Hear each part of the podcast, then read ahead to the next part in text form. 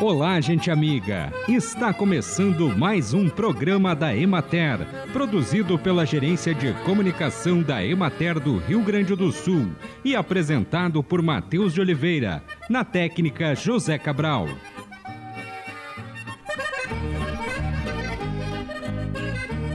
As lesões de cárie em adultos normalmente se iniciam nas áreas interproximais dos dentes, aquele espaço entre um dente e outro, principalmente pelo fato dessa região favorecer o acúmulo de placa microbiana e porque algumas pessoas não têm o hábito de usar o fio dental diariamente.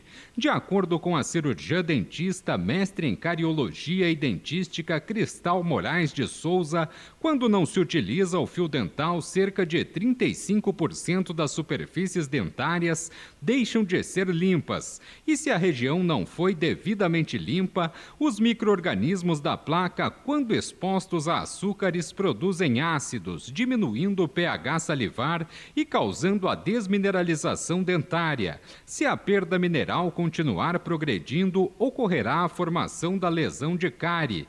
Os primeiros sinais da lesão são manchas brancas na superfície dental, que, se não forem tratadas, podem evoluir e causar a destruição completa do dente.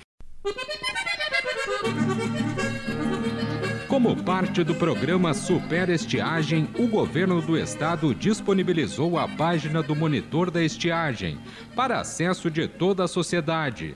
O site dispõe de informações sobre a situação da estiagem no Rio Grande do Sul em tempo real, análise climática e lista de investimentos e ações realizadas pelo governo, possibilitando a gestão orientada por dados e evidências.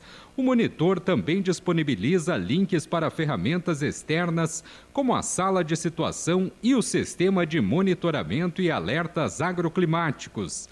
Diversas outras ações transversais estão sendo realizadas pelo governo estadual no enfrentamento à estiagem no Rio Grande do Sul.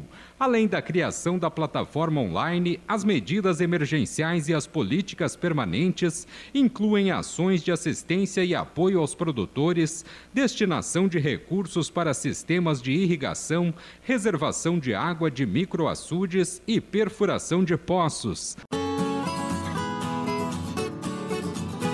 Acompanhe agora o panorama agropecuário.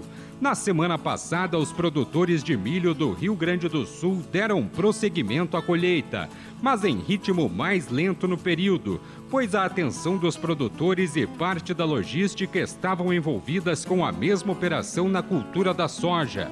O índice de colheita alcançou 74% e estão em maturação 10% dos cultivos os resultados permaneceram variáveis conforme a irregularidade na distribuição de chuvas durante os meses de verão, mas de forma geral são satisfatórios apenas no quadrante nordeste do estado. De acordo com o levantamento semanal de preços realizado pela Emater no Rio Grande do Sul, a cotação média do milho apresentou redução de 0,79%, passando de R$ 82,00 a saca para R$ 81,35. Já a colheita do arroz avançou 15% no mesmo período, alcançando 34% da área cultivada. A celeridade no avanço foi proporcionada pelo período seco e com chuvas pontuais e breves em algumas regiões.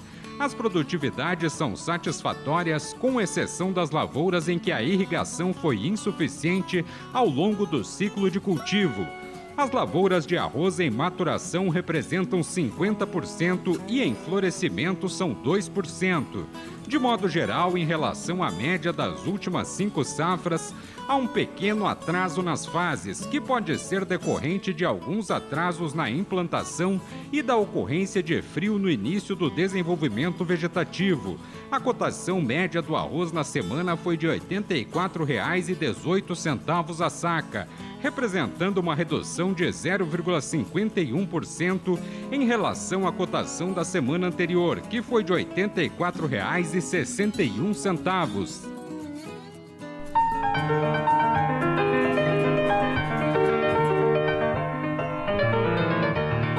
Para marcar o mês da mulher, a Emater promoveu uma roda de conversa sobre o câncer de colo de útero.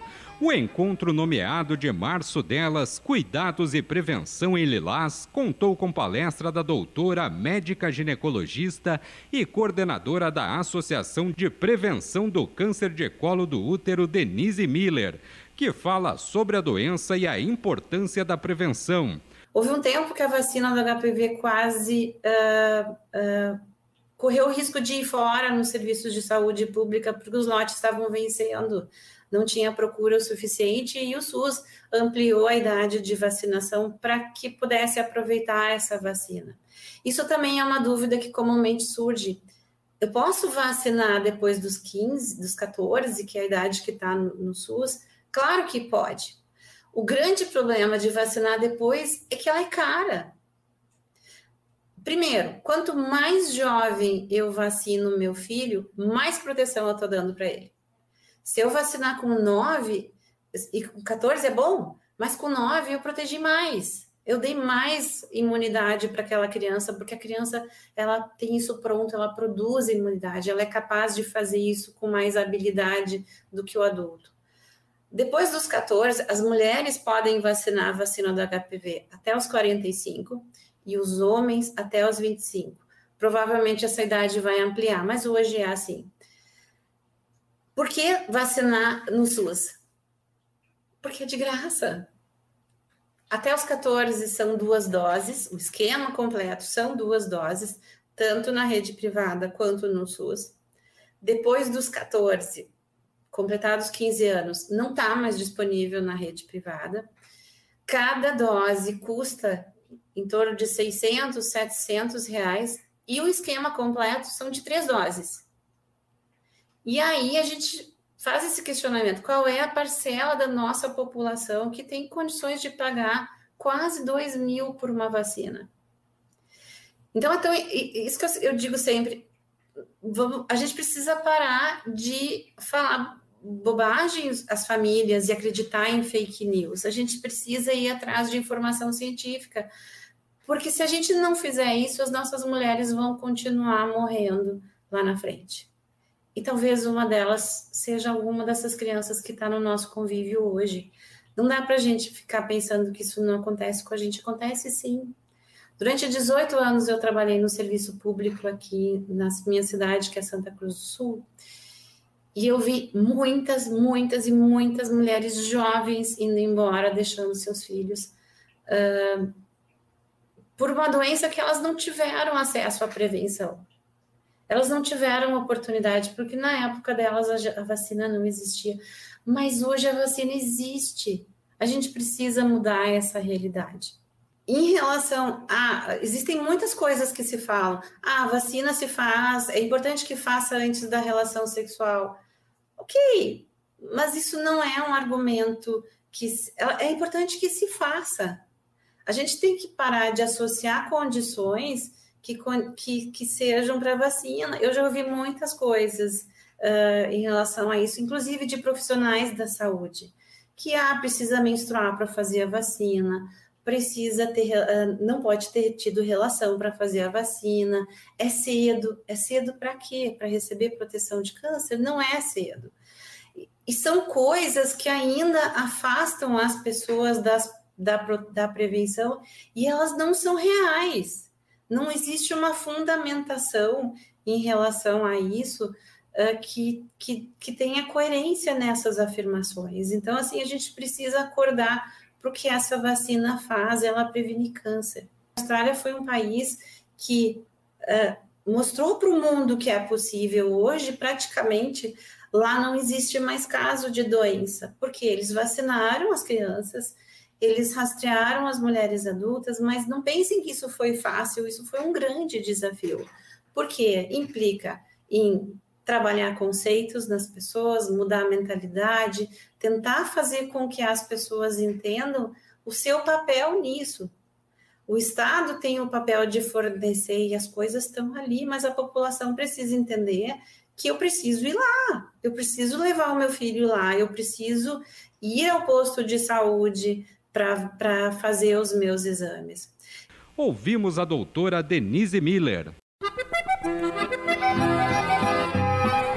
E assim encerramos mais um programa da Emater.